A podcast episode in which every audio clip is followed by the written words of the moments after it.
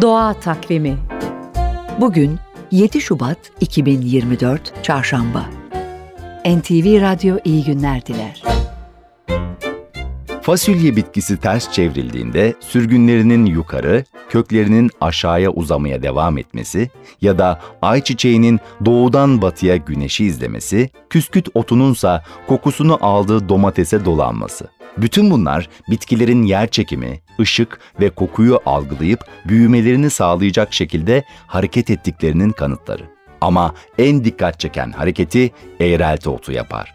Eğrelti otu tohumlarını saniyede 10 metrenin üzerine çıkan hızla etrafa saçar. Bu tıpkı orta çağda düşmana taş atan savaş silahı mancınığa benzer. Eğrelti otunun tohumlarının bulunduğu spor kesesi yazın sıcak havalarda su ve buhar basıncı dengesinin bozulması üzerine gerilir ve hızlı bir ivmeyle serbest kalır. İşte bu sırada tohumlar da saniyede 10 metreye varan hızla saçılır. Bu hareket tohumların en verimli topraklara ulaşma şansını artırır. Bazı bitkilerin hareket çapı şaşırtıcı büyüklüktedir. Mesela fasulye filizi 10 santimetre çapında daireler çizer. Çileğin hareketi milimetriktir. Lalenin salınımı 4 saate yakın sürerken buğday her dönüşünü genellikle 2 saatte tamamlar.